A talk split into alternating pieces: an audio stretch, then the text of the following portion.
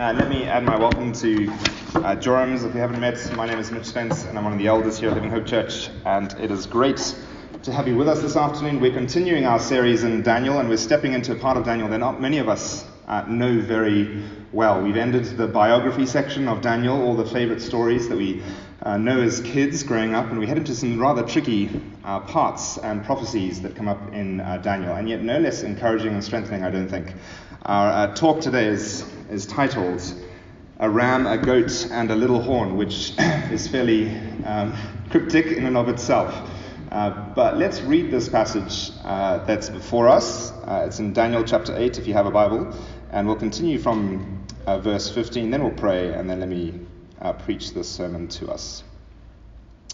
Daniel chapter 8 um, and verse 15. Hopefully, it'll come up for me as well. Um, here we go. When I, Daniel, had seen the vision, I sought to understand it. And behold, there stood before me one having the appearance of a man. And I heard a man's voice between the banks of the Ulai, and it called, Gabriel, make this man understand the vision. So he came near where I stood, and when he came, I was frightened and fell on my face. But he said to me, Understand, O Son of Man, that the vision is for the time of the end. And when he had spoken to me, I fell into a deep sleep with my face to the ground. But he touched me and made me stand up. He said, Behold, I will make known to you what shall be at the latter end of the indignation, for it refers to the appointed time of the end. As for the ram that you saw with the two horns, these are the kings of Media and Persia, and the goat is the king of Greece, and the great horn between his eyes is the first king. As for the horn that was broken, in place of which four others arose, four kingdoms shall arise from this nation, but not with his power. And at the latter end of their kingdom, when the transgressions have reached their limit, a king of bold face, one who understands riddles, shall arise. His power shall be great, but not by his own power. And he shall cause fearful destruction, and, and shall succeed in what he does, and destroy mighty men and the people who are the saints. By his cunning he shall make deceit prosper under his hand, and in his own mind he shall become great. Without warning he shall destroy many. And he shall even rise up against the prince of princes, and he shall be broken, but not by human hand. The vision of the evenings and the mornings that has been told is true, but seal up the vision, for it refers to many days from now. And I, Daniel, was overcome and lay sick for some days. Then I rose and went about the king's business. But I was appalled by the vision and did not understand it. This is the word of the Lord. Let me uh, pray for us as we begin this afternoon. Our Father in heaven, we do not presume to come to you on our own terms by our own merit, but in your Son, the Lord Jesus Christ, and by his blood. Father, we pray and ask that in him and through him and by him we might come to know you more, to come, know, to, come to know more of your uh, plans in this world, more of your power, more of your um, great realities. And Father, we pray that happens as we come to your word, that your spirit is at work in us, revealing to us the truth of who you are. And so we ask that that is happening today, even in a passage which is uh, maybe hard to understand uh, lots of uh, imagery and um, pictures. But Father, we pray that we are strengthened by this word today. In Jesus' name, Amen.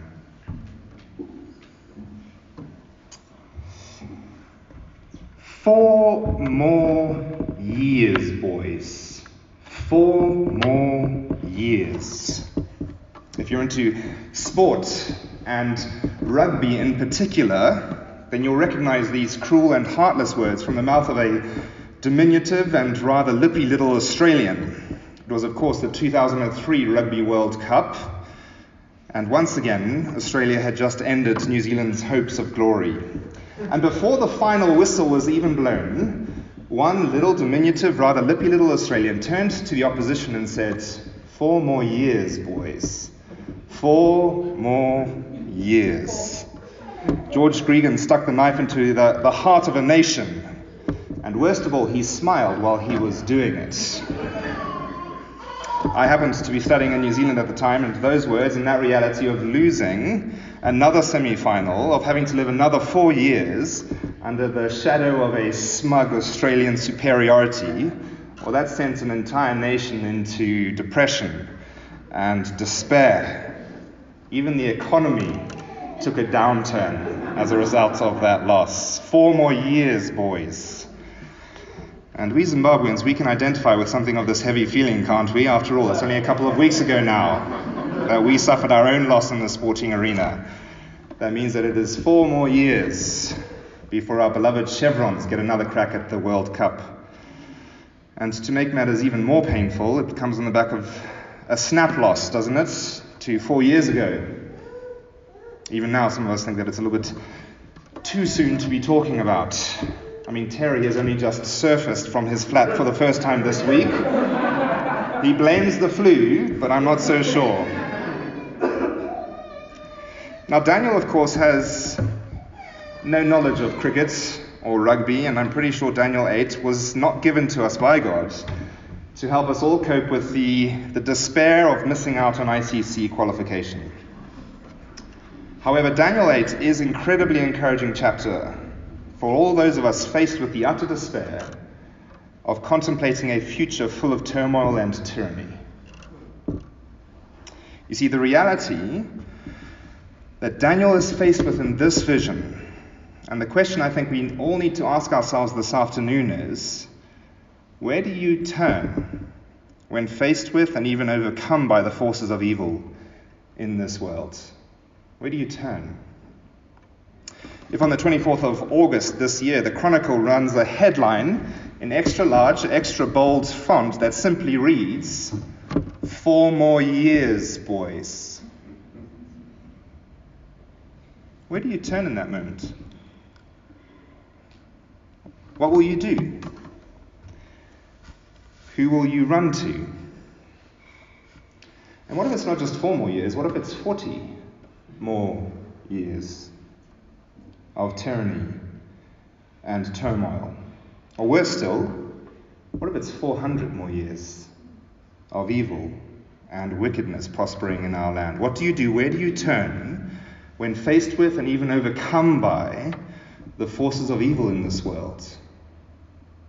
And this is not a philosophical, philosophical question for us Zimbabweans, is it? We bear the scars of a people ravaged and abused by evil and brutal men who will stop at nothing to maintain the status quo.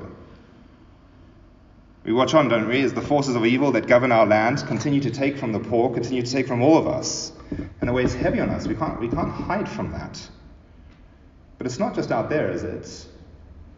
This is a lived reality that we face each and every day. You don't need to uh, live in Zimbabwe very long to be faced with that, that moral dilemma that we all know too well.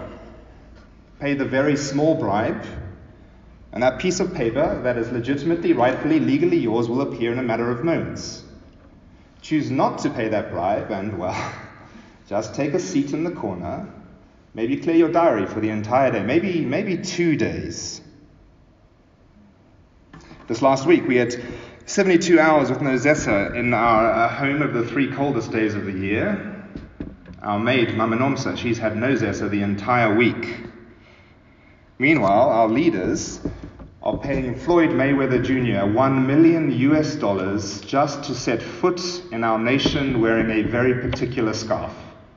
1 million US dollars to show up wearing a scarf. Where do you turn when you are faced with the constant pressure of evil, that constant pressure of being continually bombarded and harassed and oppressed by what can feel like a never ending set of weighty decisions and heavy circumstances, which, when we think about it, are being forced upon us, aren't they? By the forces of evil at the top. And it can become, and often is incredibly overwhelming. what about the prospect of four more years? Or 40 more years? Or 400 more years? Where do you turn? See, often we Zimbabweans, I think we turn to the West, don't we? We think the grass is greener, so we turn to the UK, Australia, the US, anywhere but here, really. And to some extent, I think that is understandable. But if you think that by doing so you're going to somehow escape the forces of evil at work in this world, then you are sorely mistaken. At best, we're just trading one set of evil for another.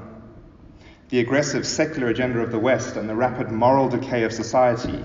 And yes, again, they're all filtering down from the top. We don't get to escape the forces of evil at play in this world by moving from one place to another. The question is what do you do? Where do you turn when bombarded and harassed by the constant pressure to compromise or downplay your commitment to Christ and the Bible in order to succeed? Or in order just to be liked by the people around you and, and fit in, not thought of as a, a weirdo? Or, or simply not to, to put a roadblock in your career progression plans? What do you do? Where do you turn when faced with evil in this world? What principles and promises do you cling to? Where do you go for guidance and comfort in that moment? Because here in our passage in Daniel chapter 8, Daniel is confronted with a vision dominated by the forces of evil at play in the world for the next 400 years. And it is overwhelming to him. And yet, I think there is in this passage a wonderful reality for all Christians everywhere that breeds boldness in the face of evil. Because our God is in control of history, and he will break every, every force of evil. Now, this vision is a little weird. I get that. A scene from Donnie Darko or something like that, some other uh, horror film. But it's not actually all that complex to understand. On one level, Daniel tells us the vision, doesn't he, in verses 1 to 14, and then its interpretation in verses 15 to 27. A little bit like how we kind of had the passage read to us. Uh, 1 to 14, the vision itself, and then 15 onwards, the interpretation. But then within this vision, it kind of focuses on, on three creatures, if you like a ram, a goat, and a little horn. And so we're going to reflect on each of those in turn, and then try and bring it together uh, all at the end. So, ram, a goat, and a little horn, and then try and bring it together at the end. In verses um, 1 to 4, Daniel sees something, doesn't he, that he describes as a, as a ram. Although verse 3, it had two horns, and both horns were high, but one was higher than the other, and the other hi- and the higher one came up last. Now, where we come from, we call this a rhinoceros. Two horns, one slightly bigger and one slightly smaller. I joke, of course. I take it that genuinely did look like a ram, but a rather freaky and weird ram that had two horns. That's the vision. That's what Daniel saw a ram. And then its interpretation will come with me to verse 20. So, this is the second half of the passage. As for the ram that you saw with two, two horns, these are the kings of Media and Persia. So we're told explicitly that the ram with its two horns is the Persian Empire. And from extra biblical sources, we even know that in the ancient world, Persia was often depicted as a ram. And this ram, this Persian Empire, will charge wherever it wants, expanding its kingdom over all the earth. No kingdom and no people can stand in its way. It'll do as it pleases, and it'll become the great superpower of the day, verse 4. Which I think is incredibly intriguing, and I think we should uh, too. Because here in chapter 8, Daniel is giving us a vision that he saw long before the events of chapter 5. It helps explain, doesn't it, the boldness that Daniel shows in chapter 5. As we've already uh, kind of said, this, this vision, it predates the downfall of Belshazzar in chapter 5. And so when Daniel is summoned to the banqueting hall by, by, by Belshazzar several years later, and he sees the writing on the wall, Daniel already knows that the Babylon uh, the Babylonian Empire, will be brought to an end by the Medes and Persians. And so in that moment, Daniel isn't shocked or surprised, because for him it was just a confirmation of what he already knew was coming. Daniel sees the vision in chapter 8 at the beginning of Belshazzar's reign. And God says, the next kingdom to come are the Medes and the Persians. And so when Belshazzar oversteps his authority well, then so Daniel just pronounces the judgment that was coming anyway. He gives the authoritative interpretation, doesn't he? The writing on the wall, and then he just pronounces the judgment against Belshazzar. You've been weighed, you've been found wanting, and the kingdom is stripped from you. And I think this should be a cause of great comfort and great boldness from you and from me in this day and age. Because just like Daniel, as we watch the humbling of Babylon by the Medes and Persians play out in history, then we know that our God is in control of the events in this world. Do you see how that works? It's this knowledge that breeds Daniel like boldness. It's knowing that our God rules and reigns over human history that produces bravery. It's seeing the hand of God in the, in the humbling of, of Belshazzar and, and on the plane of human history that grows courage. It's recognizing God's sovereignty over the kings and kingdoms of the earth that breeds boldness in the face of evil. And don't we need that in the world right now? Bold Christians, particularly when it comes to calling evil leaders to account. I recently heard a, a pastor define boldness this way. He says, Boldness is clarity in the face of opposition. Not bravado, not brazenness, not brashness, but boldness as being clear in the face of opposition. And that kind of clarity, it begins with being clear that our God is in control of this world. As we continue into this vision, um, Daniel sees then a goat, doesn't he? Uh, verse, uh, verse 5 As I was considering, behold, a male goat came from the west across the face of the whole earth without, without touching the ground. And the goat had a conspicuous horn between his eyes. The second creature that Daniel sees in his vision is the arrival of a goat that looks a little bit like a unicorn and even appears to fly over the face of the earth. And verse 21 tells us that this goat is the Greek Empire, and the conspicuous horn is a clear reference to Alexander the Great, the first king of Greece. Alexander the Great was a general in the Greek army. By the age of, uh, by the age of 21, and who by the age of 26 had virtually conquered the whole world. 26 years old, having conquered the world.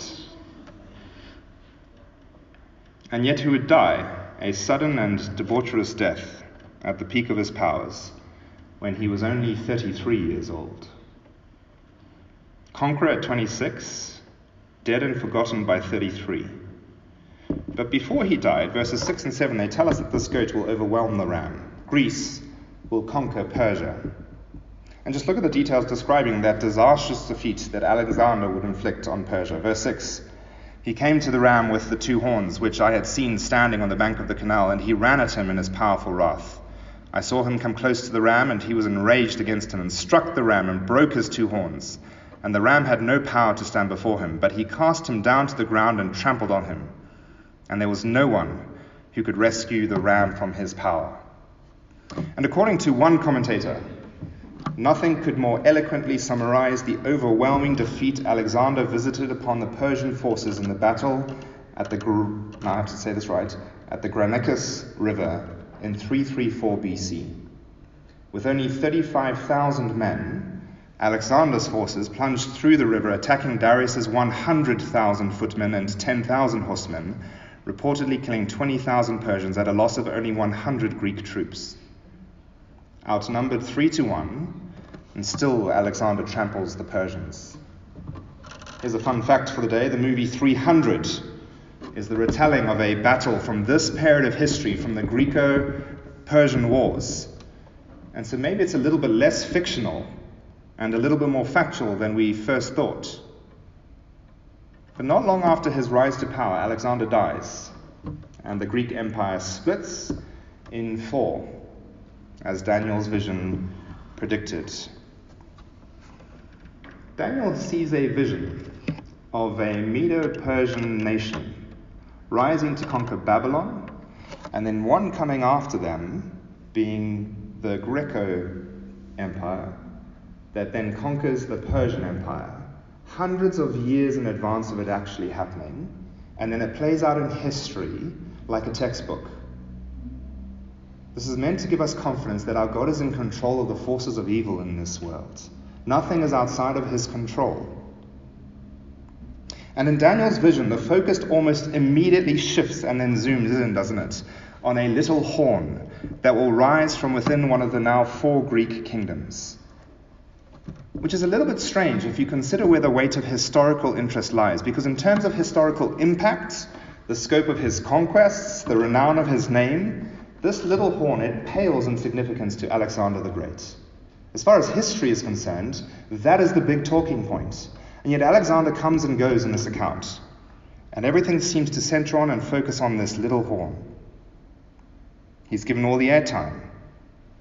And I think that's because God views history very differently to us. See, in Daniel 8, we get God's take on what really matters in history. We get, if you like, history viewed from God's perspective. And what seems to matter most to God is how these kings and kingdoms treat his people. And so, as we move into the third part of uh, Daniel's vision, described in verses 9 through 14, and then the interpretation in verses 23 to 27, Daniel sees the rise of this little horn from within one of the four divisions of Alexander's Greek Empire. Verse 9 Out of one of them came a little horn, which grew exceedingly great toward the south, toward the east, and toward the glorious land. It was great, even to the host of heaven. And some of the host and some of the stars it threw down to the ground and trampled on them. It became great, even as great as the prince of the host, and the regular burnt offering was taken away from him, and the place of his sanctuary was overthrown. This little horn represents someone known as Antiochus Epiphanes, the king of Syria, that arose out of the Greek Empire. And from this vision, it appears that this little horn is going to wreak havoc and bring destruction on the people of Israel. Verse 9, it turns its conquest toward the glorious land, toward the promised land. Verse 10, it throws some of the host of heaven down to the ground and tramples on them Verse 11 His reign, under his reign, the regular burnt offering in the temple is brought to a disastrous halt, and the sanctuary itself is desecrated. Verse 14 This is going to last for some time. In other words, Daniel saw that this little horn would be hell bent on reducing the people of God to nothing, that he blaspheme the name of the Lord as though he were God himself, and he would ensure that the daily sacrifices were brought to an end and the temple of God was, des- was desecrated. Is there any wonder why Antiochus Epiphanes gets so much airtime from God and his view of history? As one commentator highlights, Alexander proved to be a confused and evil man.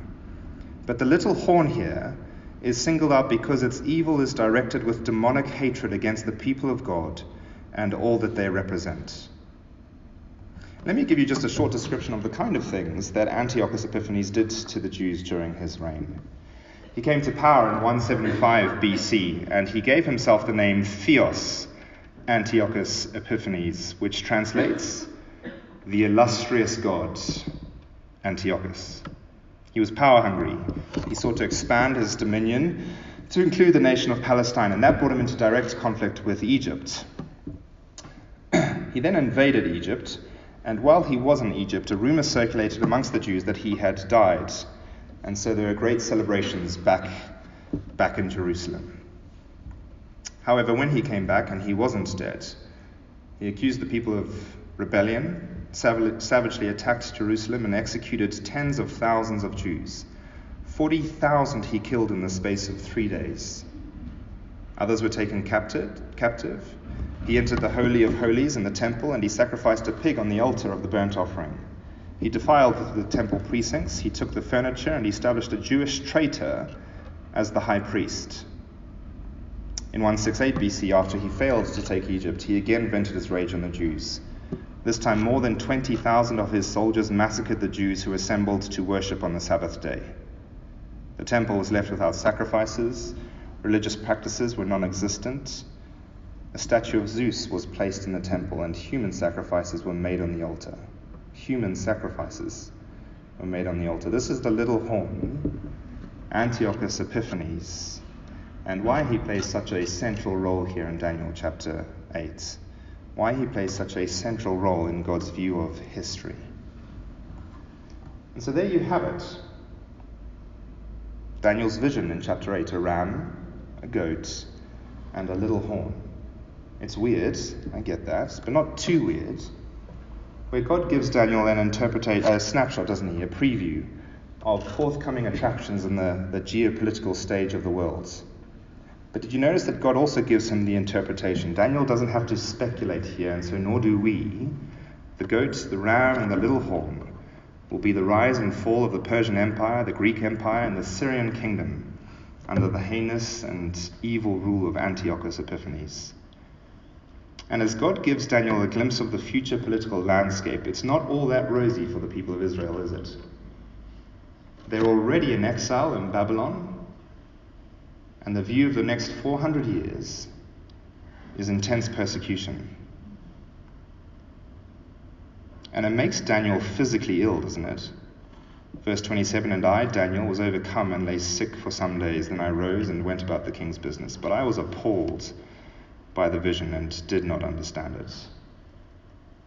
Daniel struggles to face the future and the forces of, of evil that will play out and wreak havoc in this world, particularly as they persecute the people of God. The big question is, is why? Why does God give Daniel this preview of historical events that will have almost nothing to do with him? Daniel won't even make it through the Persian Empire, so, so why show him what will happen in 100, 200, 400 years' time? Daniel will be dead and buried long before Alexander is even born. He will be dust blowing in the wind by the time that Antiochus knows how to spell his name. Why does Daniel need to know what is in store for the people of God for the next 400 years?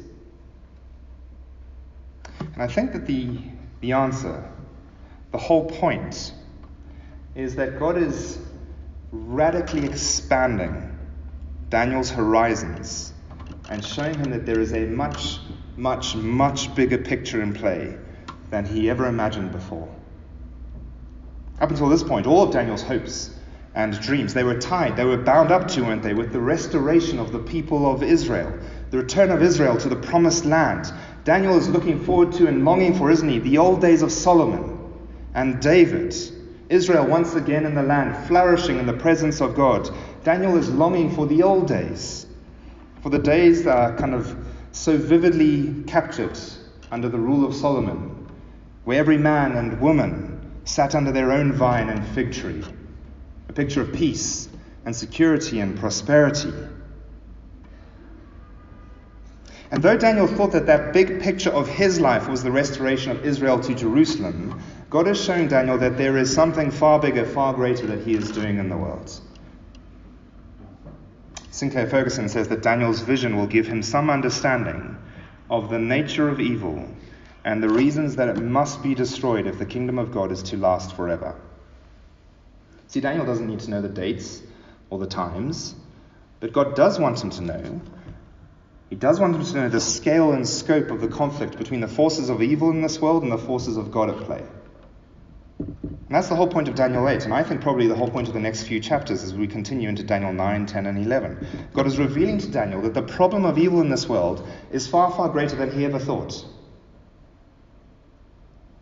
God is revealing that our problem here in Zimbabwe is far, far greater than the forces of evil that rule and govern our land. So easy, isn't it, to become so myopic, to think that this is the big issue facing us Zimbabweans each and every day. And God says it's so much bigger than that. And yet, none of them fall outside of my control. All of them will answer to Him. First, the Babylonian Empire, humbled by the hand of God. Then the Persian Empire will rise and fall. Then there's the Greek Empire. Then there's the fall of Antiochus and the Syrian Empire. Over and over, evil, no matter how brilliant, no matter how intelligent, no matter how powerful, is never outside of God, God's control. They all answer to Him.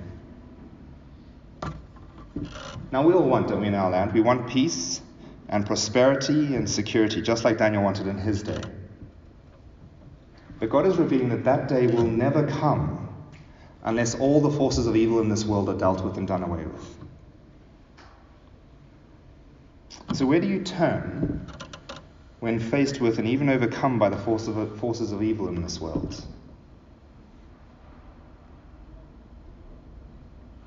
If what we want in Zimbabwe is a new day, a, a new Zimbabwe, which we want, no one's denying that. We long for it, we pray for it. Some of us even work towards having a new day in Zimbabwe, new leaders.